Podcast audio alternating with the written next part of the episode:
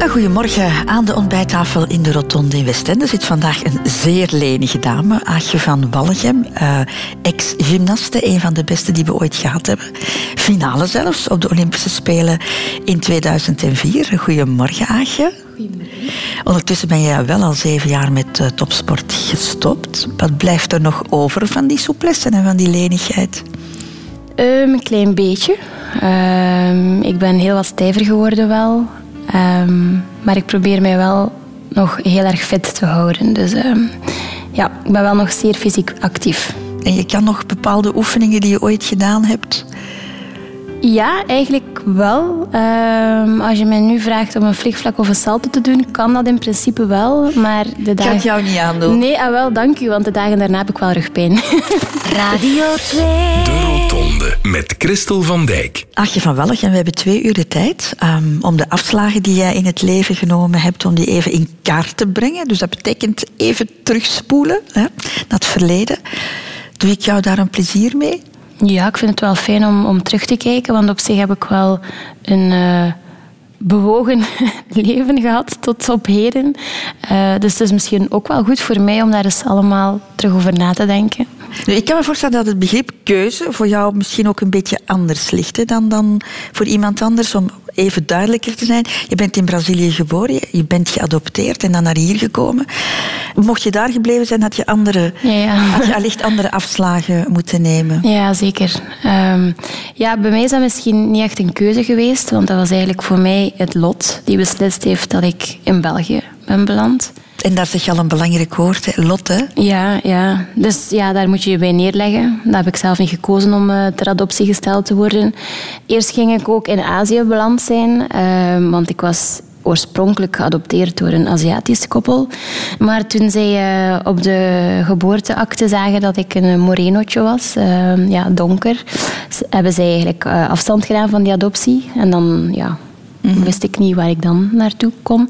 En dan heeft er een Belgische uh, vrouw mij uh, geadopteerd. Ja. En dan zo ben ik uiteindelijk in België beland. Dus uh, voor hetzelfde ja. geld zat ik nu in Azië. Ja, om maar te zeggen hoe toeval en, of, of geluk het toch ook wel een Ja. grote rol speelt in, in een leven. Dat je misschien niet alles in, in handen hebt. Ja. Maar goed, dat adoptieverhaal, daar gaan we het uiteraard straks nog over hebben. Want dat is heel, heel bepalend geweest in jouw leven natuurlijk. Um, maar we gaan ons eerst eens even buigen, Aagje, over jouw Wikipedia-pagina. Aagje van Wallegem, geboren te Brazilië op 24 oktober 1987, is een gewezen Belgisch turnster. Haar geboortenaam is Anna Maria Pereira da Silva. Klopt dat al allemaal? Ja, dat klopt nog, ja. Ja. Maar goed, we hebben een nieuwe Wikipedia-pagina voor jou gemaakt, Aagje. Goed. Omdat wij vinden dat er uh, te weinig um, ja, over jou als persoon verteld wordt. En vooral als persoon vooraleer je bekend werd. En. Hankoeken heeft daarvoor gezorgd. Aagje van Wallegem is geboren op 24 oktober 1987 te Brazilië als Anna Maria Pereira da Silva. Toen ze vier maanden oud was, werd ze geadopteerd door Hilde van Wallegem uit Wevelgem. Ze ontmoette haar dochter voor het eerst na een lange vliegreis naar het geboorteland van Aagje. Dus ik kreeg zo een, een, wiegenbakje voorgeschoten, eigenlijk op een tafel, met een muskietengaasje erboven. En um, zij lag daar zo uh, uh, gekruld met één handje omhoog. Het was ze, hi, zei. En um, dat was, uh, ja, dat is, dat, je kunt dat niet beschrijven. Het duidelijke Latino-karakter van Aagje leverde haar de bijnaam Tornado op ten huize van Wallegem, lacht mama Hilde. Alles moet snel gaan als zij opruimt, als zij haar huis netjes legt. Dat is, als zij hier komt, ze kan dat op de rommel hier niet zien. Up, in 1, 2, 3, het is precies een tornado die passeert. Tornado Aagje was een bezige bij. Aan één hobby had ze niet genoeg, weet haar vroegere vaste babysit Katrien Marcelis. Ze speelde viool, ze speelde piano, ze ging gaan dansen, turnen. Allee, ja, Aagje, al hetgeen dat zij probeerde, dat is iets dat ik mij nog herinner, lukte gewoon bij Aagje. Ja. Toch toorde één hobby uit boven de rest en dat was turnen. Al toen ze zes was, bouwde Aagje hun huis om tot een turnzaal, getuigt mama Hilde. Maar zodra dat zij klaar was met eten, trampolineke, overal kussens, we hadden een klimrek ondersteboven. Ik zei, je hebt pas gegeten, komt dat dan niet terug, dat eten? En als de paasklok of de kerstman langskwam, dan zat er... Een Zweedse bank in de boom. Of een, op een rekstok. Ja, het was altijd iets. Het was, het was turnen, turnen, turnen, turnen. Toch maakte Tornado Aagje ook graag tijd en ruimte om haar vijf andere zussen op sleeptouw te nemen, vertelt jongere zus Lieke met trots. En als wij jonger waren, weet ik nog dat we een keer allemaal met, eh, met mijn zussen, die ook nog later is geadopteerd, ehm, hebben wij allemaal ehm, een modeshow gedaan eigenlijk, met vooral kleren van haar. En zij maakte ons dan op, ze schminkte ons, en we deden dan een hele fotoshoot. Maar Aagje wou vooral openbloeien op de catwalk van het turnen. Op haar twaalfde is ze een jaar in Nederland gaan wonen om te trainen bij Gerrit Beltman, blikt mama Hilde terug. Gerrit vroeg, wat is uw bedoeling? En eh, ze zei, Olympische Spelen. En dat was wat hij wou horen. Dat Aagje ambitie had, kan Kelly Seys, die samen met Aagje turnde, volmondig bevestigen. Zij was heel gedreven. Ehm, als zij een doel voor ogen had, dan ehm, moest ze dat doel bereiken. En zo geschiedde. Tornado Aagje raasde door om haar doel te bereiken. En in 2004 mocht ze haar vliegtuigticket boeken richting Olympische Spelen in Athene. En de rest is history. Is het maar zo leuk? Ja? Ja. Ja, tof. Om zo die, die gekende stemmen te horen. Ja, Tornado Haagje, dat Ja. heb ik eh, onthouden. Het Ja. moest allemaal snel gaan bij jou. Het moest en nog steeds moet het allemaal vooruit gaan. Ik heb eh, heel weinig geduld.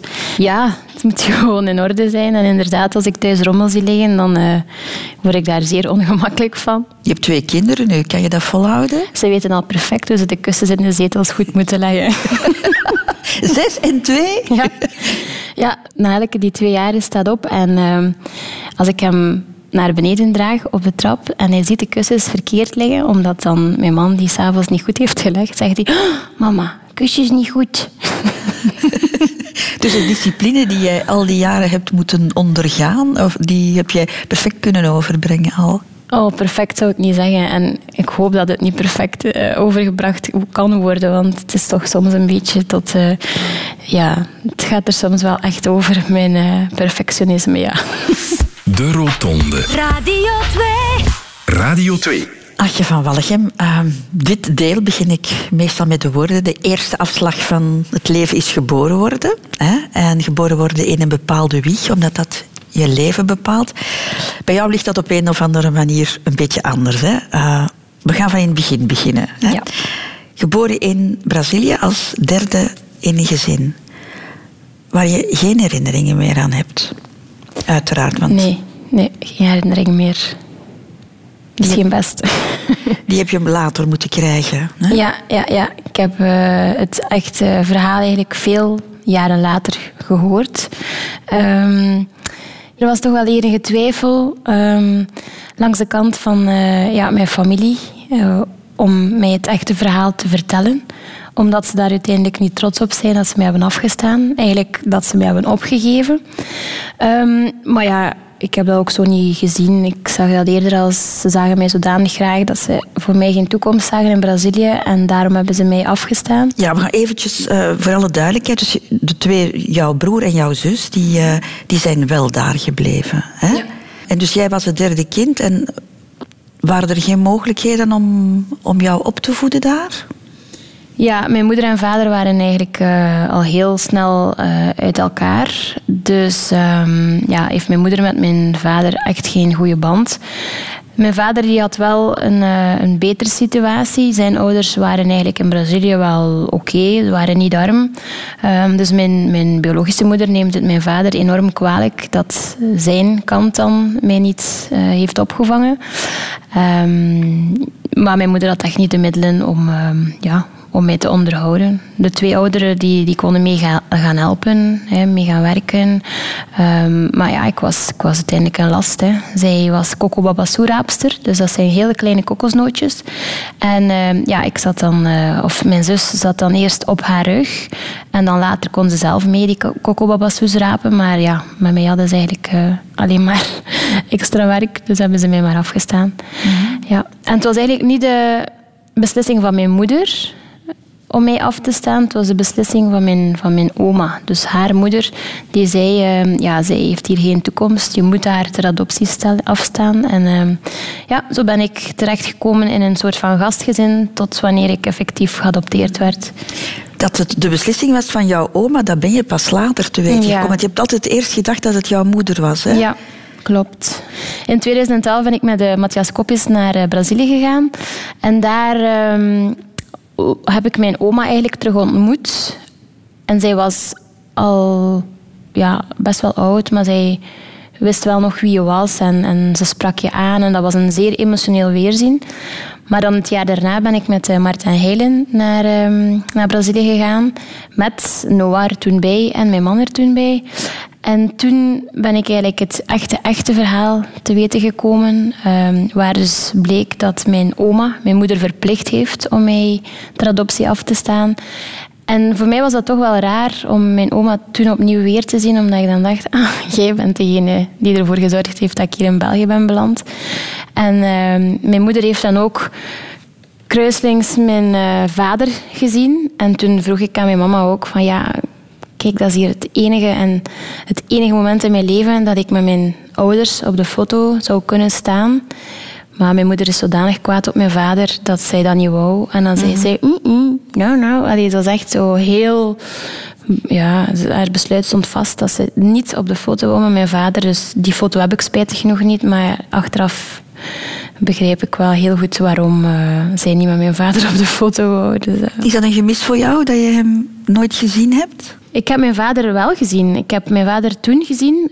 Um, want de programmamakers van uh, Martin Heilen hebben heel veel moeite moeten doen om uh, mijn vader uiteindelijk tot daar te krijgen in mijn geboortedorp. Hij is ook gekomen met zijn nieuwe vrouw en zijn dochter, dus dat was wel eigenlijk best confronterend.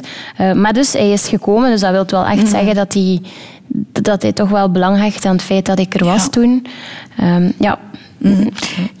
Is het voor jou geen opluchting om te weten dat het eigenlijk jouw mama niet was die die beslissing genomen heeft? Um, een opluchting kan ik het niet echt noemen, maar het was wel zoiets van. Ja, goh, ik weet het niet. Ik heb wel altijd gedacht, kort na mijn bevalling van Noah, um, hoe, hoe kun je nu als moeder je kind afstaan? En uiteindelijk wou ze mij niet afstaan. Zij werd er echt toe gedwongen om mij af te staan. En eigenlijk maar goed ook, want mijn oma had het bij het rechte eind dat ik echt geen toekomst zou hebben daar. En mijn moeder heeft het dan ook wanneer de camera's eh, weg waren, heeft ze mij dan toch gezegd van ja, ik wil nu toch wel even dat goed kunnen uitleggen. Voor haar was dat blijkbaar heel belangrijk om te vertellen waarom ze mij heeft afgestaan. En ja, ze huilde ook en, en ze zei ook van het moment dat ik jou heb afgestaan, wou ik, wou ik, ik uh, kom afmaken met mezelf, omdat ik ook wel zo'n heel groot schuldgevoel had. En ik wist ook helemaal niet waar je naartoe uh, bent gegaan. En dan mensen rondom haar hadden dan gezegd van, ja, kinderhandel, wat heb je gedaan? Je weet niet waar je kind nu is. En, en het moment dat um, ze een brief kreeg van mijn adoptiemoeder, dan was voor haar ja, een hele grote opluchting. En heeft zij toen haar leven eigenlijk makkelijker kunnen verder zetten. Zie je een verschuiving in jouw emoties naar jouw moeder toe in de loop der jaren? Um, ja. Kan ik zeggen dat je misschien van een zeker onbegrip of zelfs kwaadheid, ik weet het mm -hmm. niet, naar iets anders bent geëvolueerd? Ja, ik ben eigenlijk nooit kwaad geweest of nooit. Ik heb nooit onbegrip getoond tot op het moment dat ik zelf moeder werd. En op het moment dat ik mama was van Noah, dan dacht ik van, maar dat is toch iets wat je niet kunt doen, je kind gewoon afstaan. Dan, dat was juist de periode dat ik daar was. Dus heb ik wel een momentje gehad in de wagen dat ik naast haar zat, dat ik niet echt met haar wou spreken, omdat ik zo dacht van, ja, eigenlijk, wat zit ik hier vriendelijk te doen? Je hebt me wel opgegeven, eigenlijk. Hè. Mm -hmm. Maar dan daarna heb ik met mijn mama hier in België gebeld. En heb ik haar uiteindelijk het echte verhaal gedaan, want zij wist het ook niet helemaal exact hoe het verlopen was.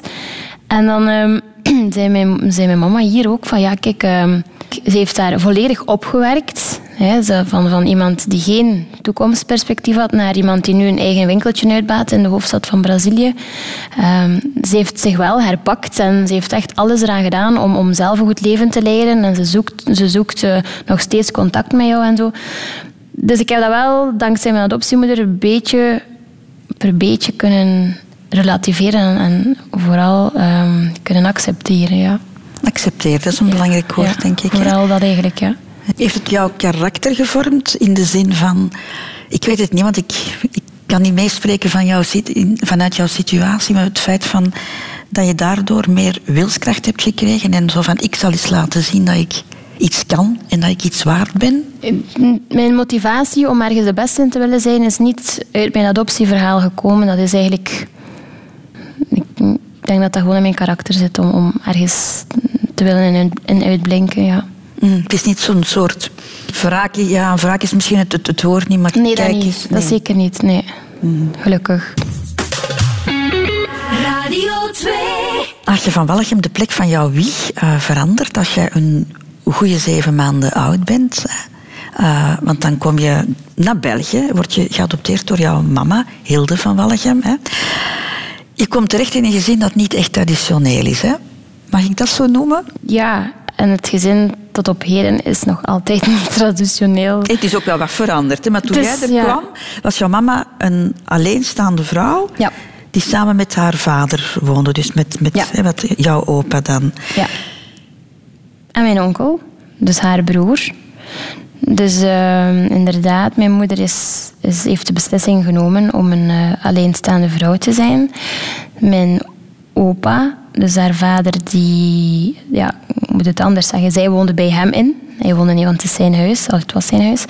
Ehm, en mijn twee nonkels, die woonden daar eigenlijk ook, maar die waren daar nooit, want dat waren van die wereldreizigers die meer dan de helft van het jaar in, eh, ja, in Addis Ababa, in Ethiopië zaten, in, in Eritrea, in Kenia. Dus die waren altijd weg. Dus ja, dat was mijn situatie. Een super warm nest. Echt, eh, ik, ja, ik kan daar niets slechts van zeggen. Ehm, en ik ben ook tien jaar enig kind geweest. Mhm. Maar dan, ja, broer- jouw mama moet wel een heel zelfstandige vrouw geweest zijn. Ik kan me voorstellen dat toch een aantal mensen haar zouden afgeraden hebben van... Hoe kom je er nu bij als alleenstaande vrouw om, om, om een kindje uit, uit Brazilië te adopteren? Ja, En toch doet zij dat dan. Ja, ze heeft altijd dat idee gehad. ehm, waarom zelf kinderen maken als er genoeg kinderen op de wereld zijn die geholpen kunnen worden. En ja, dat is nog altijd zo. Nu, met de jaren vergroot jouw familie alleen maar in Aagje. Want als je tien bent, komen er nog eens twee meisjes bij uit, uit Ethiopië. Op jouw vraag eigenlijk. Ja, Of toch mede door jou. Ja, nee, zeker. Ik voelde mij een beetje alleen in huis. En Andere kinderen van mijn klas hadden een broer of een zus. En ik wou dat eigenlijk ook wel. Dus ehm, voilà, de adoptieprocedure werd opgestart. Eigenlijk was de bedoeling om één zus te adopteren. Maar vanuit het adoptiebureau ehm, zeiden ze dan dat er een sibling beschikbaar was. Het is precies alsof je het uit een, eh, een, eh, een winkelrek haalt. Maar dus, hè, dat er siblings beschikbaar eh, waren. ehm, met, het, met de vraag eigenlijk van... Kijk, ze, ze mogen niet gescheiden worden. Zie je dat zitten om hen te adopteren? Eentje is 13 maanden, de andere is al vier jaar. Bon, en ja, uiteraard, mijn moeder... Ja, oké, laten we dat maar doen, hè. En dat niet alleen, want daarna komen er nog, Ja. nog zussen bij. eh, drie zeker, Drie. waarvan er één dan nog zwanger is Ja. ook nog. Ja. Wat een bijzondere familie toch? Ja, ja, ja, ja. Eigenlijk ehm, vind ik het nog altijd heel straf. Dat is denk ik het goede woord. Dat wij ehm, nooit grote problemen hebben gehad met elkaar. We hebben wel soms discussies over, over de manier hoe we het leven staan. Ehm, maar we hebben nog nooit een familieruzie gehad of, of echt zo heel grote issues. Dat vind ik echt wel straf, want je zet zoveel verschillende persoonlijkheden bij elkaar op verschillende momenten in het leven. Ik ben geadopteerd toen ik vier maanden oud was. Mijn twee zussen die volgden, Auke en Lieke, geadopteerd ze 13 maanden en vier jaar waren. En toen eh, bleek dat zij ook nog eh, halfzussen hadden. Ja, en dan eh, als je ja, mijn mama kennende konde daar dan niet tegen. Dan heeft ze ook die adoptieprocedure opgestart. Die heeft zes jaar geduurd. Dus ehm, de drie zussen van hen die, zijn op latere leeftijd naar België gekomen. Ze waren al tieners. En dat is helemaal niet evident om dan in een ander continent te belanden. Dus ehm, ja, dat was wel een hele grote aanpassing voor hen. En Ja. tot op heden zie je nog altijd wel die, die cultuurverschillen. Dus Ja. ehm, ja. zeker. Ja, want ieder van jullie heeft eigen achtergrond, eigen verhaal. Littekens waarschijnlijk ook. En dan bedoel ik mentale littekens. Ik heb denk ik mentaal en, en dan de twee, de twee opvolgers, dus Auke en Lieke, de minste mentale littekens. Dan de drie ouderen, die eh, hebben een heel rugzakje meegekregen. Hè. Dus die eh, hebben veel meer moeite moeten doen om, om zich hier in België te settelen. En- Was dat voor jou moeilijk als zus om, daar, Ja, om dat te begrijpen? Ik heb één oudere zus, dus dat was bovenpla hoe zeggen ze dat? bovenplaatsing. Dus ehm, het is nooit handig als er iemand in het gezin komt die ouder is. Maar ja, het feit natuurlijk dat ik helemaal ingeburgerd was, dat maakte het voor mij wel wat gemakkelijker. Plus, ik was ook bijna nooit thuis. Dus eh, enkel in de weekends, want ik zat op internaat voor turnen. En ehm, ja, dat was in het begin toch wel een uitdaging. Ik had het mij allemaal wel wat rooskleuriger voorgesteld. Ehm, maar ja, bon, kijk, eh, zij hadden een cultuur mee. Ja. Maar het is, het, is nooit, het, is, het is nooit tot... Het heeft nooit tot problemen geleid. Maar echt die diepgang die ik bijvoorbeeld heb met mijn twee andere zussen, die er al heel lang zijn, dat is natuurlijk iets minder, wat ook logisch is. Nee, maar het is oké zo. We zien elkaar heel regelmatig en, en we hebben allemaal kindjes. En de kindjes komen supergoed overeen. Dus ehm, kerst vieren we ook altijd samen. Dus we zien elkaar heel regelmatig, ja. Maar het is toch wel een beetje een zoektocht geweest. Het is zeker een zoektocht geweest, omdat ehm, ja, ik deed dan topsport en dat, is, dat zijn twee volledig andere werelden. Hè. De, de, de ene zoekt eigenlijk zijn weg in Europa en dan de andere die zoekt zijn weg om de, de best mogelijke topsporter te worden. Dat is iets volledig anders. En dan als je dan die twee persoonlijkheden samenzet, ja, dan, dan moet je ergens toch wel een, een ja, een gemeenschappelijk interesse hebben. dat was ergens om zwaar te zoeken. Plus ook het feit dat ik een periode eh, moeite heb gehad om thuis te komen, omdat ik echt ja, in die euforie zat. Van ja, kijk, een wedstrijd gewonnen, of ehm, nieuwe dingen geleerd, of ik, mag naar die show, of dat gala, of dit of dat. Terwijl dat dan mijn mama zei van, eh, ja, sst, moet dat allemaal niet te veel zeggen, want eh, de andere zou zich dan minder kunnen voelen. Dus ik heb eigenlijk een periode gehad waar ik thuis niet vrolijk mocht zijn, omdat ik daardoor eigenlijk de andere soort van minderwaardigheidsgevoel zou kunnen geven. Dat is nooit uitgesproken geweest dat dat zo was, maar ehm, voor mij was dat heel moeilijk. Dus ik, ja, ik kon zo nergens naartoe met mijn emoties. En dat is een eh, moeilijke periode geweest, ja. Zowel voor mij als voor mijn mama. De keuze voor het eh, turnen, Aagje van Walchem. Is dat nu eigenlijk jouw keuze? Of de keuze van jouw moeder? Ehm, ja, eerst was dat de keuze van mijn moeder. Hè. Want zij wou eigenlijk ook heel graag turnen in haar jonge Ja. jaren, maar haar vader zag dat niet zitten. Ja, wel ja. Hij zei, je bent alleenig genoeg, je moet niet gaan turnen. Maar ehm, nee, ik was een actief kind. En zoals elke ouder zoek je dan een sport of, of een activiteit voor je kind. En bij mij was dat onder andere turnen. Dat was niet enkel turnen, want ik speelde al viool. Dus ehm, ja, dat was de keuze van mijn moeder. Maar op die leeftijd is dat normaal, denk ik. Mhm. Wel straf eigenlijk dat je dan ook nog dat talent had. Voor hetzelfde geld was jij een stijve, een stijve hark geweest, hè? Ja, dat is. Maar ik heb ook eh, tekenschool gedaan. En ik ben daarmee gestopt omdat ik nu niet echt zo heel creatief was in tekenen. Dus ja, je moet daarmee geluk hebben. En uiteraard, hoe meer ehm, zaken worden aangereikt, hoe meer kans dat er ergens wel een talent in zit. En dat was toevallig in turnen. En eigenlijk ook in muziek. En van wanneer wist je dat, dat je goed was daarin? Ik wist, eh, of ja, ze wisten dat ik eh, goed was in turnen of dat ik aanleg had om goed te kunnen turnen in het eerste leerjaar. Eigenlijk al in derde kleuter, toen ik eh, ja, ten opzichte van leeftijdsgenoten makkelijker dingen aanleerde. Ehm, dus zo herken je wel een talent. En eh, ja, dat waren mijn trainsters hè, die dan zeiden van ah ja, het zit daar precies wat iets in. Ze mag een jaartje hoger. En dan deed ik mijn eerste competities en dan... en zo is dat eigenlijk begonnen. Ik zat daar voor niks tussen. Ik turnde gewoon. Maar ja, maar het is goed zijn en talent hebben en beslissen, ik wil de top halen. Dat is toch ook nog een Ja, maar een dat is pas weg, later hè? gekomen. Hè. Ik wilde het ophalen, is pas gekomen in het vijfde leerjaar. Pas, dat is ja, toch ook... turnen is dat pas, ja. Mhm. Wist je vooraf waar je aan begon, Aagje? Nee, ik wist helemaal niet waar ik aan begon. Gelukkig. En waarom zeg je ik- gelukkig? Ja, omdat het toch een, het is toch een heel bewogen traject geweest. Het was lastig, het was pijnlijk, het was eigenlijk heel veel verdriet ook. Wel, ja, ik moet dat eerlijk toegeven. Heel veel stress, echt wel heel veel stress voor iemand die toch wel jong is. Ehm, maar dat heeft mij echt wel gevormd tot wie ik nu ben en dat heeft mij echt wel sterker gemaakt. Het heeft, mij wel, het heeft ervoor gezorgd dat ik veel meer met twee voeten in het leven sta en, en ook de, de, de uitdagingen die nu op mij afkomen, dat ik die, dat ik die makkelijker kan verwerken. En dat ik daar makkelijker tegen kan vechten, omdat ik dan denk van ik heb het al ooit eens gedaan toen ik veel jonger was, dus nu kan ik dat ook wel.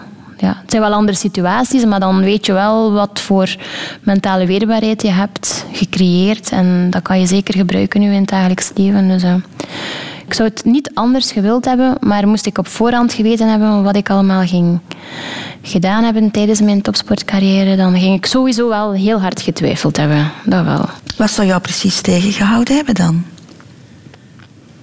Mijn blessures.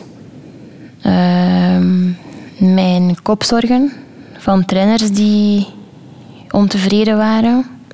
Die twee dingen eigenlijk. Dat zijn de, voor mij zijn dat de, twee zwaarste zaken geweest. Blessures, revalidaties dus. Dus dat hangt aan elkaar. En ehm, ja, echt wel kopzorgen. Heel veel kopzorgen. Ja. Eenzaamheid ook? Eenzaamheid ja en nee. Ik ben nooit iemand geweest die in mijn topsportcarrière de, de nood had om een heel, een hele, in een hele grote groep terecht te komen. Ik ben ook nooit zo opgevoed geweest. Ik ben tien jaar alleen geweest, dan op internaat en zo. Dus ik ben wel van jongs af aan geleerd geweest hoe je jezelf moet eh, vermaken. Ehm, eenzaamheid kan ik niet echt zeggen, net omdat ik heel veel contact had met mijn moeder. Heel veel. Ik, ik belde uren. Maar op je zestiende ga jij voor een heel jaar naar Nederland, omdat jouw coach daar, daar trainde. 16 jaar, ik vind dat toch Elf wel- jaar. Was je elf jaar? Ja, elf Dat jaar. heb ik weer verkeerd geteld. Ja. Elf jaar. Ja. Ja, ja, ja. Dus ik was ehm, eh, de topsportschool Vlaanderen, turnen, gymnastiek, startte in 2000. Want toen was het WK-gymnastiek in, eh, in Gent, in de topsporthal in Gent. Dus toen moest die topsporthal er staan. Ehm, en de topsportschool in Gent die, die zou ook begi- beginnen in eh, 2000, maar de turnzaal was nog niet af. Dus ehm, ben ik dan een jaar naar Nederland verhuisd in een gastgezin. Ehm terechtgekomen in Noord-Nederland, in Opmeer. Heb ik een jaar eh, Montessori-onderwijs gevolgd. Heb ik daar mijn eerste Hollandse vriendinnen leren kennen. En dat was voor mij ehm, heel veel heimwee. Heel veel telefoongesprekken met mijn mama. Maar ja, ik, was, ik kwam daar ook wel weer in een warm nest terecht, in mijn gastgezin. Dus ik heb eigenlijk dit jaar, dat jaar heb ik daar echt wel ervaren als, als heel leuk. ja, toen mentaal was het niet lastig, maar ehm, op, fysiek, ja, op fysiek vlak was het enorm. Hè. Ik trainde 13 uur en dan in het eerste middelbaar trainde ik 33 uur dus, ehm, in een week. Hè. Dus dat was fysiek zeer zwaar en eh, heel veel heimwee. Maar ik, ik, heb, het- ik heb het nog altijd blijven ervaren als een, een, een leuk jaar. Het eerste middelbaar in Nederland, zeker. Ik vind dat je dat allemaal zeer erg relativeert. Ik denk dat je niet goed beseft wat je eigenlijk allemaal gepresteerd hebt. Als, als, als kind eigenlijk nog. Hè? Ja. Ik kan het nu relativeren. Het heeft mij wel een paar jaar gekost. Ik ben nu zeven jaar gestopt. En ehm, had je mij die vragen gesteld het jaar zelf of het jaar nadat ik was gestopt, had ik het er veel moeilijker mee gehad. Ik heb ook een boek geschreven daarover, over heel mijn traject. En dat is voor mij toch wel heel belangrijk geweest om alles van mij te kunnen afschrijven. Dat staat nu in mijn boek allemaal. En voor mij is dat dan ook een gesloten hoofdstuk. Hebben die Olympische Spelen of die gedachten aan de Olympische Spelen, hebben die jou recht gehouden? Van ik wil daar staan ooit? Die gedachte van de spelen, ik wil de spelen halen, ja, dat was alles. Hè.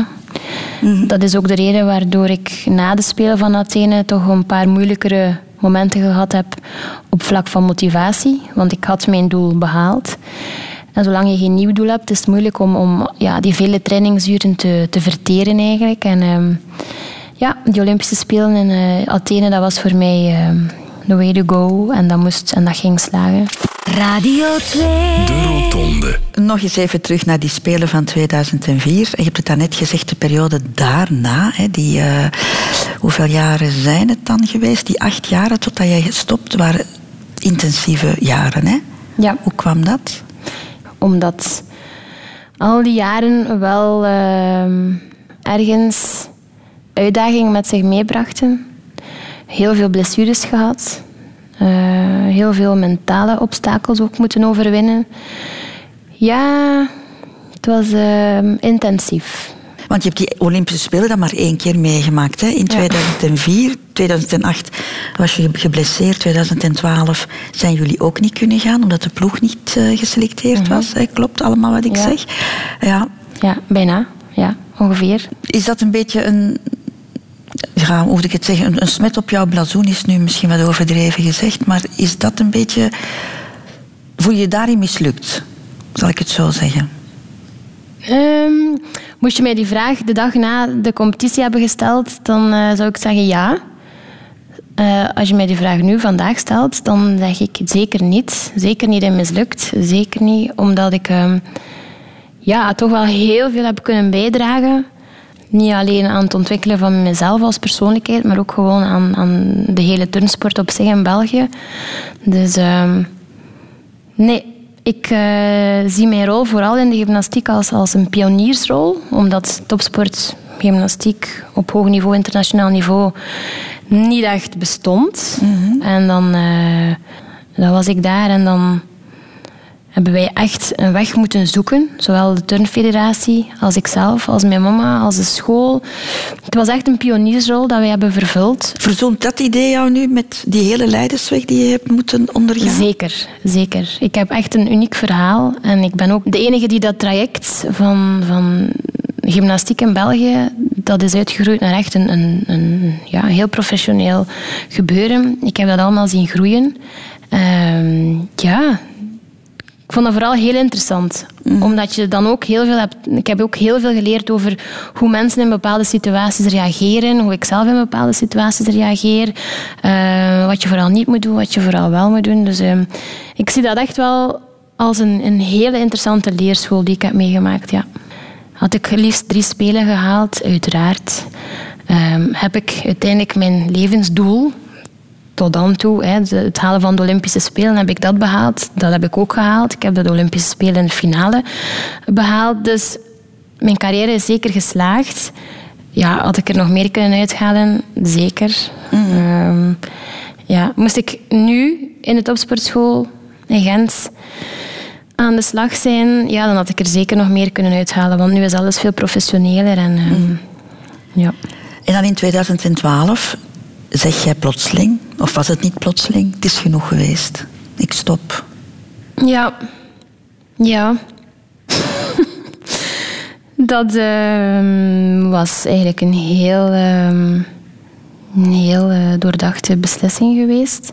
Ik voelde het ook gewoon niet meer. Ik had niet meer die succesbeleving als ik een nieuw element bijvoorbeeld deed. Vroeger was dat dan ja, ook weer naar mijn mama en dan later naar mijn vriend. Ja, ik heb iets nieuws gedaan op de balk. Uh. Nu was dat gewoon van ja, pff, je uren gaan doen en, en ja, mm-hmm. het, het, maakte mij allemaal niet zoveel meer uit. Ik had ook heel veel pijn. Dus om u altijd terug op te laden om te trainen was dat echt gewoon ja, moeilijker en moeilijker. En dan dacht ik van ja, kijk, het is goed geweest. Ik was dan ook net naar Brazilië geweest. En dan dacht ik van ja, er is echt wel meer in het leven dan, dan gewoon elke dag zes uur in die turnzaal gaan staan. Mm. Dus het mentale aspect speelde misschien de grootste rol in die beslissing? Ja, mijn mentale aspect door mijn fysieke uitdagingen. Hè. Ik was al drie keer door mijn knie gegaan. Ik had al heel veel stressfracturen gehad. Ik, had, ik trainde echt wel met pijn. En daardoor kreeg ik ook schrik om mij terug pijn te doen. En als je echt met schrik turnt, dan gaat het fout en dat wou ik niet. Dus uh, ben ik uh, eigenlijk net op tijd gestopt. Die drang naar het perfectionisme, heeft die jou ook parten gespeeld? Dat je de dingen slecht kon loslaten? Nee. Wat mij parten heeft gespeeld, is mijn gebrek aan relativeringsvermogen. Um, ik zag, en dat ben ik niet alleen, ik weet dat het overgrote deel van de topsporters dat probleem hebben. Wij zien in onze sport, dat, dat is iets van levensbelang. Dat is uh, als wij een training niet goed hebben gedaan, of een wedstrijd is mislukt, of, of een, trainer is niet tevreden. Uh, dat, is, dat is een werelddrama. Hè. Dat is, al, heel uw leven draait rond uw trainingen, uw wedstrijden, uw sport eigenlijk. En uh, dat is goed, omdat je dan echt ook gefocust bent. Maar dat is ook echt heel gevaarlijk, omdat je niet meer de dingen ziet die ook nog leven naast uw sport. En ehm, ja, soms als je een slechte training hebt, dan vergaat de wereld bij wijze van spreken. En dan is alles slecht. En ja, dan moet je gewoon zeggen van ja, het is maar een training, er komen er nog zoveel. Ehm, ja, Ja, dat had ja. ik liever een beetje beter gedaan. Bij jou ging het ook wel heel erg ver. Natuurlijk moet je als turnster op jouw gewicht letten. Dat is belangrijk. Elke 100 gram komt er waarschijnlijk op aan. Hè? Maar bij jou ging dat ook weer te ver. Hè? Ja.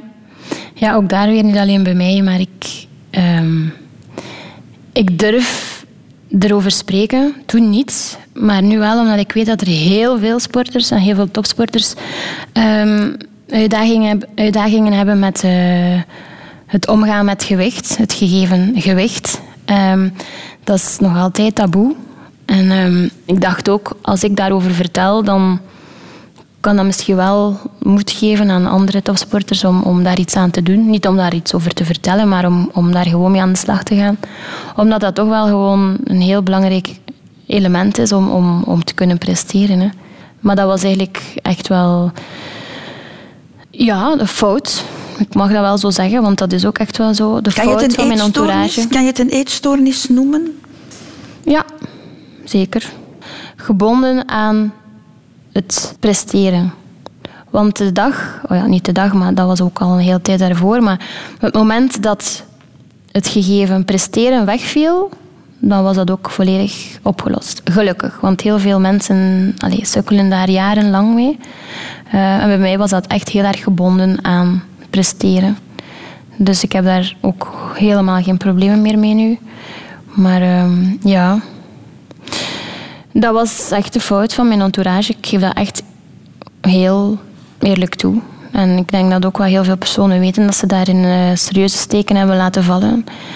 Als je op een hoog niveau sport, dan weet je als ouder vaak niet meer wat er allemaal gebeurt. Omdat je dan zo vaak met je trainers en, en je medische begeleiding op, op stap bent, weet je als ouder niet meer genoeg wat er allemaal gebeurt. Dus is het veel belangrijker dat die medische begeleiding en die trainers echt ja, daar oog voor hebben. Ja. Verstopte jij je eetprobleem voor, voor de buitenwereld? Maar ja, verstoppen. Ehm, als je niet meer wilt eten, dan kun je dat niet echt verstoppen. Hè.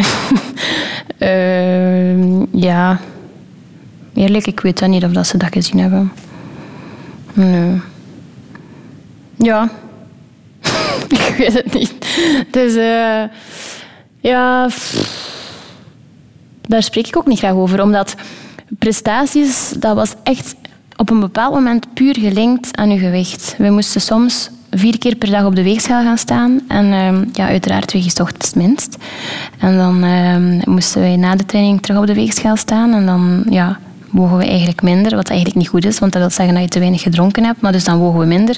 Dan gingen we naar school, uiteraard aten middags. Dus dan moesten we voor de tweede training terug op de weegschaal staan. Was je uiteraard zwaarder, ja. Het kleinste kind snapt dat, hoe dat, dat komt. Maar ja, ons trainer dus blijkbaar niet. En dan, ja, die, die, die riep dan op ons. En ehm, ja, die... Als je dan bijvoorbeeld viel of er lukte iets niet, dan was dat door het gewicht. Dus alles wat fout ging, was omdat we te zwaar waren. Ja, dan creëer je uiteraard een, eh, een probleem hè, rond voeding. Dus, ehm, het feit, gewicht is gewoon een superbelangrijk gegeven. Maar het is ook echt wel de manier waarop je het aanbrengt. Als je zegt van ja, eh, dikke koe gevalt omdat je te zwaar weegt. Ja, of misschien moeten we samen zitten om te kijken hoe dat we jouw voedingspatroon iets beter kunnen doen. Dat zijn Heb je ooit dikke koe moeten aanhouden? Oh, maar ik niet alleen. Ik kon daar dan nog tegen. Ja. Heel veel van mijn collega-atleten, heel veel van mijn collega-gymnasten eh, zijn daar wel wat on- aan onderdoor gegaan. eh, en hebben ook na hun sport eh, daar wel hinder aan ondervonden. Dus ik ben nog een van de gemakkelijke gevallen. dus, ja. Omdat je zo sterk was, mentaal eigenlijk. Ik toch? was zeer extrovert, dus als het mij niet ging, dan zei ik het ook. En ja, meisjes die introvert waren, die kropten het op tot op het moment dat ze het niet meer wouden en dan haakten ze af. Dus ik heb heel veel collega-gymnasten zien afhaken. Ik was altijd degene die overbleef, waardoor ik dacht van ja, ben ik eigenlijk normaal? Allee, waarom houd ik dit vol? En haken er zoveel andere gymnasten af. En eh, ja, dus de survival of the fittest zeker, ik weet het niet. Maar ik heb mij daar wel heel vaak vragen rondgesteld. En ik werd ook vaak scheef bekeken, omdat ik net niet afhaakte. En dan dacht ik van ja, hmm, raar. Artje van Wallichem, we hebben het daar uh, straks ook al over gehad. Hè. Jij bent toen je zeven maanden was van Brazilië naar hier gekomen. Jouw mama heeft jou uh, geadopteerd. Heeft het daar heel eerlijk met jou over gesproken? Ja, mijn adoptiemoeder is, uh, is daar zeer, zeer, zeer transparant in geweest. En ik denk dat je als adoptiekind dat je dat ook echt wel nodig hebt om te weten hoe het ervoor staat. Um, weet je niet wie je biologische ouders zijn, oké, maar dan moet je daar ook geen extra verhaaltjes rond verzinnen. Dus mijn moeder is altijd zeer transparant geweest. Zij heeft ook een geboorteboekje aangelegd voor mij. Dus zij heeft uh, fotootjes van haar reis naar Brazilië in een uh, boekje gestopt. En ik heb dat nog altijd. Ze heeft daar dan zo wat tekstjes bij geschreven van toen ging ik naar je geboortedorp. En dit is de persoon die je de eerste maanden heeft opgevoed. Dus ik heb een soort van ja, levensverhaaltje van haar gekregen. Wij zijn ook samen naar Brazilië teruggegaan toen ik uh, naar het derde leerjaar ging, of naar het vierde leerjaar ging. En uh, we, we, zijn eigenlijk een maand rond Brazilië uh, getrokken. En ehm, één tussenstop was al mijn biologische moeder bezoeken. En voilà. Achteraf gezien is dat voor mij zeer, zeer, zeer belangrijk geweest om, om te weten waar ik vandaan kom. Dus ik heb nooit echt issues gehad met ehm, het, het gegeven bodemloos zijn. Uh, gelukkig. Wat verwacht je van die ontmoeting? Ik verwachtte daar heel weinig van, omdat ik ook niet wist wat ik mij kon verwachten. Maar hoe het gelopen is, is dat mijn uh, biologische moeder uiteraard super enthousiast was om mij te zien en dat ik eigenlijk mij verstopte achter mijn adoptiemoeder. Dus zo van, uh, vreemde vrouw, waarom ben je zo enthousiast om mij te zien? Uh, ik heb hier wel een moeder. En dat heeft mijn adoptiemoeder ook volgens mij wel veel moed gegeven. Langs de andere kant denk ik wel dat dat mijn biologische moeder heel veel verdriet heeft gedaan toen. Want ja, oef, ook weer nu, nu dat ik zelf moeder ben, als je je dochter terugziet en zegt ze van uh, nee, hallo, ga eens een beetje opzij, Allee, niet zo dicht bij mij komen, denk ik dat dat zeer, zeer, zeer kwetsend zal geweest zijn. Mm -hmm. Natuurlijk, ja, daar kon ik niks aan doen. Hè. Ik was, uh, ik denk, negen of zo. Maar het is allemaal goed gekomen. Laat, het, laat ik het daarop houden. Je hebt een jaar lang geen contact meer gehad? Ja, langer denk ik zelfs. Was die behoefte er niet? Nee. Ik denk dankzij het feit dat ik naar Brazilië ben gegaan, um, heb ik dat denk ik ergens afgesloten. En pas als ik echt zelf weer moeder werd, is dat bij mij weer beginnen leven van ja, het is wel belangrijk. Hè? Moeder, familie, afkomst, het nest waar je uitkomt. Um, en dan ben ik eigenlijk weer terug meer en meer contact beginnen opzoeken. Tot op vandaag heb ik eigenlijk wekelijks contact met zowel mijn Braziliaanse zus als met mijn uh, biologische moeder. Maar je bent uiteindelijk wel, wel teruggegaan, Aagje? Ja, ik ben naar Brazilië gegaan met mijn adoptiemoeder. Eén maand lang, tussenstop in mijn geboortedorp, waar ik mijn biologische moeder heb gezien. Daarna had ik inderdaad niet meer echt de behoefte om contact te houden of nog vragen te stellen over mijn afkomst. En dan um, was eigenlijk het jaar voor de Olympische Spelen van Athene, waar ik mij moest selecteren in Rio de Janeiro. Dat was de wereldbeker. Ik heb mij daar dan ook geselecteerd, geplaatst voor die Spelen van Athene. En uh, uiteraard werd dat op televisie uitgezonden. Dat was in 2004.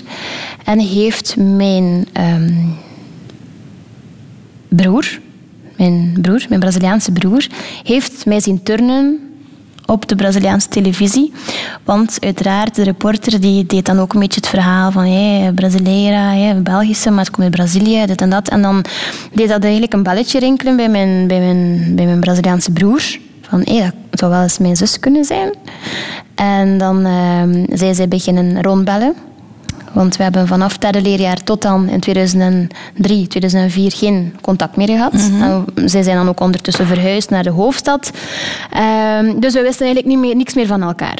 Dus zag mijn broer mij turnen. Hè, de selectie voor de Spelen van Athene zijn ze beginnen rondbellen. Belgische, ambassade in Brazilië, Braziliaanse ambassade in België. Uiteraard kregen ze geen gegevens ja, voor uh, privacy. Um, dan zijn ze beginnen op zoeken op social media. Tot op een bepaald moment ehm, dat ik een eh, berichtje kreeg van mijn Braziliaanse zus op, op eh, social media van kijk, ik ben je Braziliaanse zus, voeg mij toe alsjeblieft. Dus eigenlijk dankzij mijn ehm, ja, World Cup wedstrijd, waar ik mij dan ook toevallig had geselecteerd voor de Spelen van Athene, ehm, heb ik terug contact gekregen met mijn biologische familie. En het programma All You Need Is Love dat, dat liep dan en ik had dat gezien en dan dacht ik, ja, ik wil mijn familie ook wel terugzien.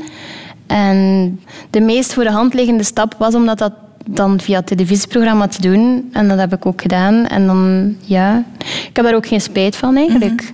Maar het echte, echte, echte verhaal ben ik pas te weten gekomen het jaar daarna in uh, Heilen en de Herkomst ja, met Marten Heijden. Dat was voor mij wel... dat was wel zwaar, omdat mijn man toen mee was. Mijn dochtertje van drie maanden, heel die reis mee naar Brazilië. Mijn moeder, mijn, mijn vader. Dat was mijn echt verhaal. En jouw echte verhaal, daarmee bedoel je dat jouw grootmoeder eigenlijk beslist heeft hè? Ja, uh, om, om, om, om uh, jou af te staan. Ja. Bestaat bloedband, Aagje, vraag ik mij af? Ja, toch wel. Bloedband bestaat zeker. Um, ja, bijvoorbeeld nu, mijn, mijn, mijn moeder die heeft... Uh, haar nieuwe man is nu sinds kort overleden. En dat is nu zo'n hele procedure met, met uitkeringen en uh, alles. Ja, ik weet niet hoe het gaat in Brazilië.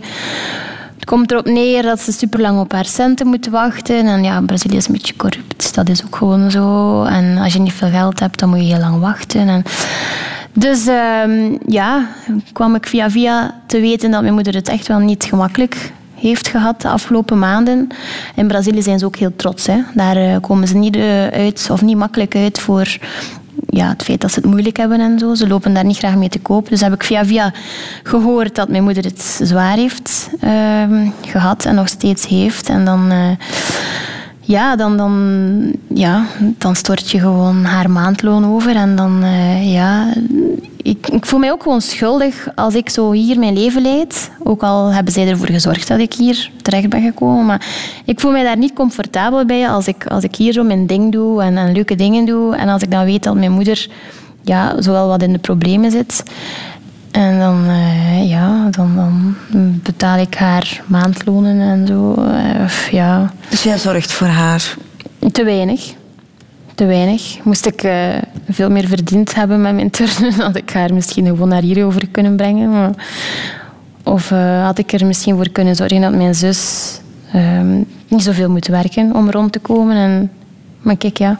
Maar dat schuldgevoel, Haagje, het is toch een soort van schuldgevoel, hè? Ja, maar dat bewijst ook wel het, het feit dat ik heel dankbaar ben dat ze mij hebben afgestaan. Hè. Moest ik echt kwaad zijn, dan, dan hadden ze, had ik kunnen denken van, ja, kom, de hoogste boom in. Maar dat is zo niet. Ik ben eigenlijk heel dankbaar dat ik ben afgestaan. En ik vind dan ook dat die dienst dat mijn biologische moeder mij heeft bewezen, dat ik haar nu wel iets terug mag doen. Ben jij gelukkiger geworden nu je opnieuw contact hebt met jouw biologische familie? Um, gelukkiger. Um, goh, dat zou ik niet direct zeggen. Maar als geluk overeenkomt met het accepteren van dat het allemaal zo gelopen is, dan, ja, dan ben ik gelukkiger geworden. Ja. De liefde, Aagje van Walchem, die afslag moeten wij ook nog eens bekijken. Hè? Hoe dacht jij daarover als tiener? Ik heb eigenlijk lang de liefde uitgesteld, omdat mij dat totaal niet interesseerde. Ik had echt één doel en dat was die spelen. En na de spelen, dat was dat mijn doel. Op tijd gerevalideerd te zijn om de volgende spelen te halen. Dus eigenlijk is mij dat een beetje overkomen. Mijn man eh, Dennis heeft eh, heel veel moeite moeten doen eigenlijk om, eh, om mijn hart te veroveren. Want het interesseerde mij gewoon niet. Niet dat hij mij niet interesseerde, maar gewoon de liefde interesseerde mij niet. Ik was zo gefocust. Nou bon, kijk, het is toch goed gekomen. Hè? Maar toch leer je hem, Dennis, jouw, jouw man, toch vrij vroeg kennen in het middelbaar onderwijs. Ja, het jaar na de Olympische Spelen van Athene had ik dan op vlak van turnen een veel minder jaar. Tot grote frustratie van mijn trainer. Ik had te veel oog voor alles, behalve dan voor mijn trainingen. En Dennis was daar ook deel van. En uh, Dennis zat toevallig in mijn klas. En we zaten samen op de schoolbus richting de topsporthal, want hij deed atletiek polstok springen en ik deed dan turnen. En we zaten altijd samen. En uh, hij had mij al blijkbaar een paar maanden in de gaten. Ik had het uiteraard totaal niet door. En dan eh, begon hij zo wel wat moeite te doen. En dan vond ik dat gewoon een leuke jongen. En ja, en dan eh, kreeg mijn trainer daar weet van. En dan... ja, Aagje, je laat je beïnvloeden. Zowel op de kant van de mannen als de kant van de vrouwen. Want ik had dan eindelijk een goede vriendin in mijn klas. Maar ding is, dat was ook een, eh, een atletiekster. Maar in atletiek moet je veel later pieken. Dus de atletiektrainingen waren veel minder intensief dan onze turntrainingen. Dus zij, zij mochten vaak na school gewoon naar internaat of gingen zij eens naar de cinema of zo. En wij moesten dan trainen. Dus ja, mijn ogen gingen wel wat open door zowel mijn vriendin, die dan iets minder kon trainen en die wel wat meer van het leven kon genieten. En dan ook langs de mannelijke kant, Dennis, die dan blijkbaar interesse had in mij. Dus dan was eh, het, het, vingertje van dat moet gedaan zijn. Dus ja, Dennis had ook superveel schrik van mijn trainer. Ja, Dennis heeft zich eigenlijk moeten bewijzen ten opzichte van mijn trainer, zoals een, een, een, een, een jongen eigenlijk zich moet bewijzen ten opzichte van de vader van zijn vriendin. Echt. En pas het moment dat mijn trainer door had van, nou ja, misschien is dat toch nog een, een goede invloed, eh, is zij geaccepteerd geweest. Maar wat ik ook wel straf vond, jij hebt je niet echt laten beïnvloeden door jouw trainer, want jij bent wel doorgegaan met Ja. jouw keuze voor Dennis. Ja, omdat Dennis de persoon was waarmee ik heel goed kon praten. In tegenstelling tot mijn trainer. Dat was een van de beste trainers, trainers ter wereld. Maar op vlak van communicatie was dat... eh, en hij weet dat ook zelf wel, was dat... eh, ja. Maar was het een van de eerste keren dat je tegen je trainer bent durven ingaan? Oh, nee. Nee. De reden waarom ik het zo lang heb volgehouden was omdat ik heel vaak durfde ingaan tegen mijn trainer. Met heel veel conflicten tot gevolg. Maar hij wist dat ook allemaal niet. Hè. Dat speelde zich allemaal op school af en op internaat. Dus, eh, Twee topatleten bij elkaar, eh Aagje. Ik vraag mij af wat dat geeft. vonken. Ja. En jullie zijn ook heel snel gaan samenwonen. Ja. Ja, maar snel. Ja. 2010 zijn we gaan samenwonen, hebben we, hebben wij ons eh, huis gekocht. Wij eh, waren dan allebei nog actief in, in, in onze sport. Toch niet simpel, denk ik, hè? Het was vooral moeilijk op momenten dat het in onze beide sporten niet goed ging. Dan eh, was het thuis niet zo gezellig. Dat was de... Dan waren er wel spanningen, want ja, we wilden altijd bij voor ons sport gaan. Onze voeding moest afgestemd zijn op onze trainingen. Onze periodes van pieken lagen ook anders. Op het moment dat ik dan bijvoorbeeld een WK had, dan moest ik uiteraard op tijd naar mijn bed. Moest ik heel erg op mijn voeding letten. Dat waren dan bijvoorbeeld periodes waar Dennis dan iets minder intensief bezig was. Dus dan wou hij naar de cinema of, of s'avonds laat televisie kijken. En dus dat waren wel momenten waar we soms een beetje tegenover elkaar kwamen te staan. Maar we zijn eigenlijk nooit uiteen geweest. We hebben wel af en toe moeilijke periodes gehad. Omdat we uiteraard alle twee sterke karakters zijn. Maar we zijn nooit uiteen geweest en er is altijd heel veel wederzijds respect geweest voor mekaars sport en later voor mekaars leven. En jullie zijn ook in hetzelfde jaar gestopt met topsport. Ja. Ja, dat is inderdaad. ehm, ik was gestopt en eh, kort daarna is Dennis, gesto- is- is Dennis gestopt. En dan dacht men van ja, dat is omdat Daagje gestopt is, dat Dennis nu ook stopt. Maar op zich was hij al veel langer van plan om te stoppen. En dan komen er heel snel kinderen. Ja. Toch? Ja, dat was eigenlijk een heel logische stap. Ja, want als ik even uitreken, in 2012 ben jij gestopt. Jouw dochter is nu zes, die moet dan in 2013 geboren. Augustus 2013. Ja. Het is allemaal snel gegaan. 28 maart ben ik gestopt met turnen. 30 maart belde Evie Hansen mij met de vraag of ik mee wou doen aan Expeditie Robinson. Daar heb ik ook maar ja op gezegd. En dan kort daarna was ik zwanger. Van Dennis. Hè. Niet van iemand op Expeditie Robinson. eh. Nee, dus... ehm, ja, dat was een heel logische stap. Maar dat is ook gewoon omdat ons leven in een zeer grote stroomversnelling is gegaan. Heel veel meegemaakt eigenlijk in ons, in ons jonge jaren. En dan eh, tussen de soep en de patat en dan eigenlijk eh, gestudeerd. En dan nog geturnd en dan een huis gekocht. En dan was de volgende stap eigenlijk, voilà, klaar. Het is goed geweest. We zijn al bij gestopt. Het is tijd voor kinderen. En dan is er nog een jongetje gekomen van, die nu twee jaar is. Ja. Is het gezin compleet? Ja, het gezin is compleet omdat eh, mijn man geen derde kind wil.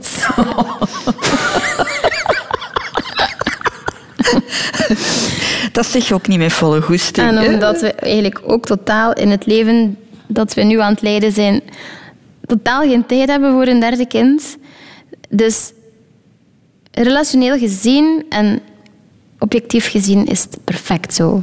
We hebben twee gezonde kinderen, ze zijn flink, meestal toch. Um, Noah doet het goed op school, Nala is nu net met school begonnen. En de situatie met mijn man gaat eigenlijk ook wel heel goed. Dus eigenlijk, het is oké.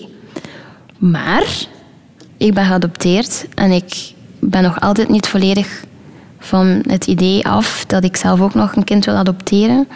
Om iets terug te doen. Maar ik heb ook wel beseft dat dat niet de goede basis is om een kind te adopteren. Van voor hetzelfde geld, stel dat ik een adoptie heb gedaan en mijn, ons adoptiekindje is niet dankbaar of, of verwerkt het allemaal zo goed niet als ik heb gedaan of als mijn zussen hebben gedaan ja, dan bestaat dan wel het risico dat je zoiets hebt van zeg, ondankbaar kind. Ehm, dus dat is wel een gevaar. En zolang dat ik er zelf niet 100% uit ben om welke reden dat ik een kind wil adopteren, dan is het beter om dat niet te doen.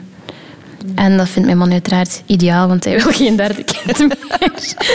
dus vandaar mijn antwoord nee, geen derde meer.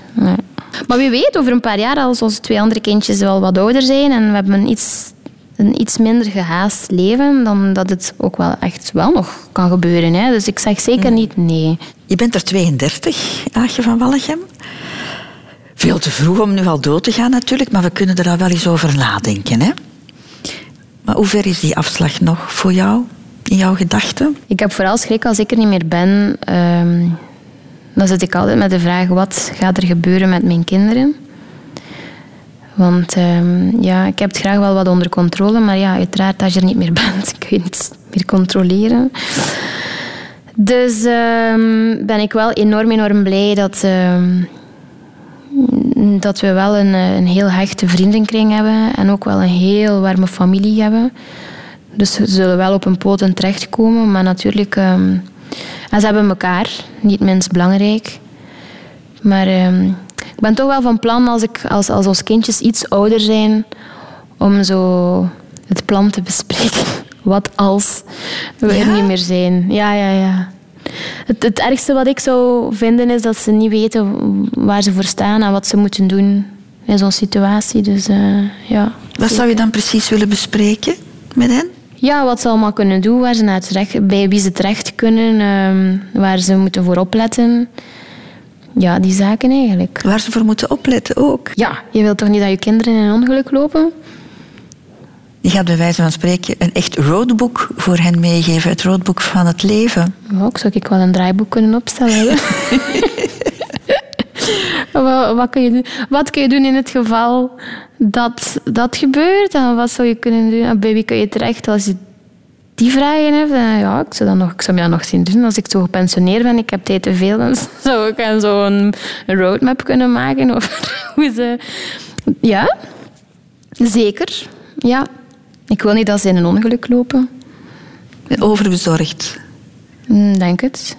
Ja. Heb je voor hen ook een heel boekje gemaakt van hun leven, zoals jouw mama voor jou gedaan heeft? Ik ben daarmee bezig. Ik... Uh, ik heb samen met Dennis besproken dat wij, dus, wij, wij maken heel veel foto's.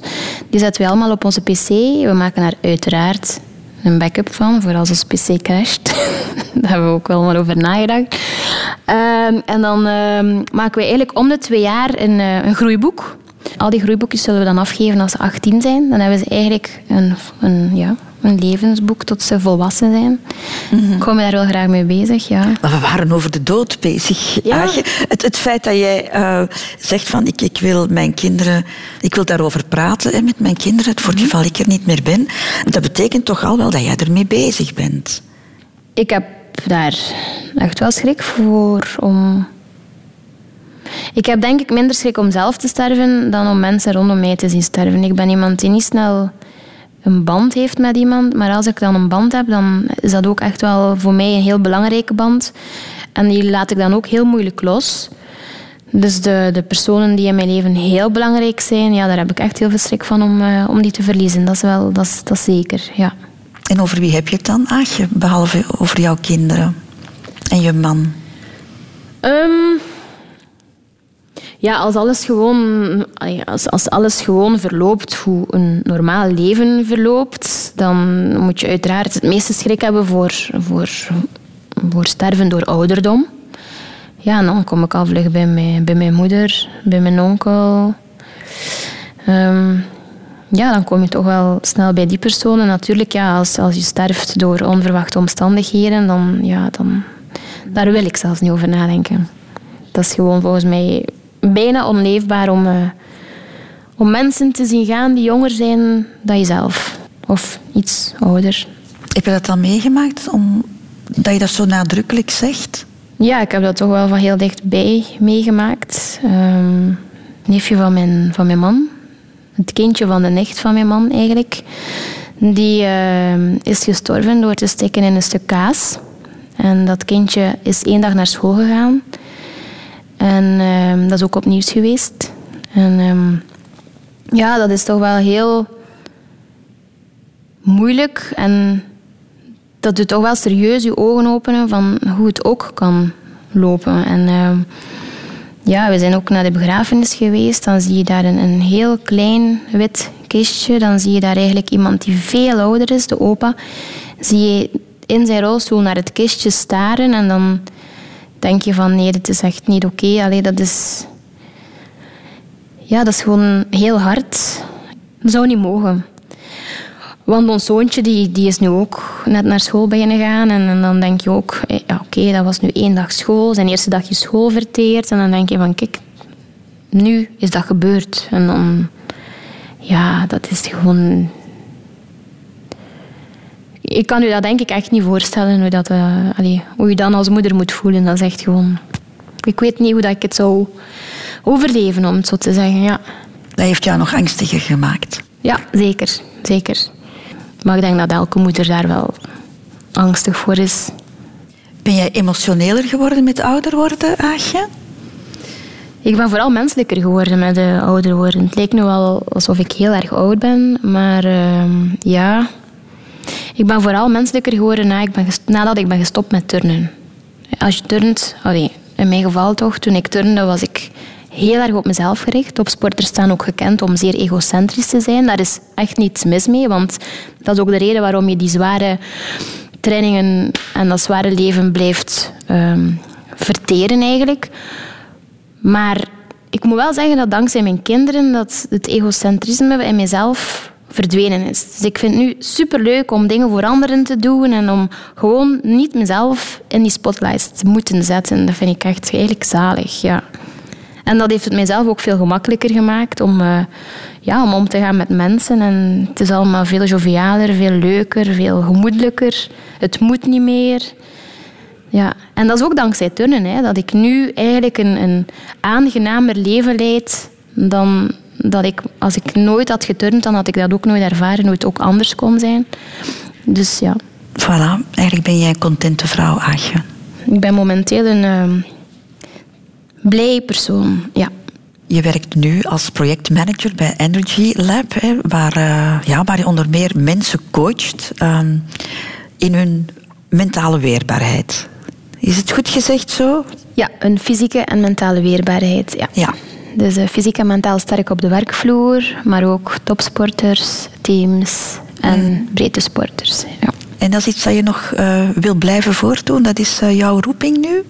Ik vind het uh, fantastisch om te werken bij Energy Lab, omdat eigenlijk de verschillende zaken die mij interesseren samengekomen zijn. Media, sport, events. Um, dus ik ben een gelukkig persoon op dit moment, ja. Ja. Ik ga met plezier naar het werk. Dat is wel veel, hè, want meer, meer de, de meeste uren van de week breng je toch op je werk door. Dus, uh, als je graag werkt, is het, is het leuk. Ja, een gelukkig persoon, je hebt het al gezegd en dat heb je ook uitgestraald, uh, vind ik in het interview, dat je heel goed in je vel zit. Je hebt een hele lange weg afgelegd, maar uh, je staat er nu, hè? Ja, het was inderdaad uh, een hele zoektocht. Allemaal kleine puzzelstukjes die moesten samenkomen. En ja, vandaag kan ik wel zeggen dat ik, dat ik, dat ik toch wel tevreden ben met mm de situatie nu. En dankjewel, Aagje, dat je dat met ons wou delen. Met heel, heel, veel plezier. Om met jou te ontbijten vandaag. Dankjewel. Het gastenboek, Aagje, dat is het laatste wat ik van mijn gasten vraag. Dus, uh... Ja. Lieve Christel, hartelijk dank voor de invitatie. Het was een hele fijne kennismaking. S'avonds laat in mijn wagen gesprongen, na aankomst lekker theetje gedronken, gemberthee die me meteen liet wegdromen naar Thailand, waar we onze huwelijksreis hebben doorgebracht. In de mooie kamer aangekomen, tandjes gepoetst en meteen in bed onder de wol gekropen. Na tien seconden in slaap gevallen en wakker geworden met zicht op zee zalig. Bedankt Christel om me tijdens het gesprek te verplichten om te reflecteren op het toch wel intensief leven die ik tot nu toe leidde. Bedankt Christel om me te doen beseffen dat ik toch wel omringd ben met hele mooie personen. Bedankt voor dit diepgaand gesprek, de leuke babbel. Hier in alle rust, met zicht op zee, kan ik zeggen, het leven is goed. Liefs, Aagje van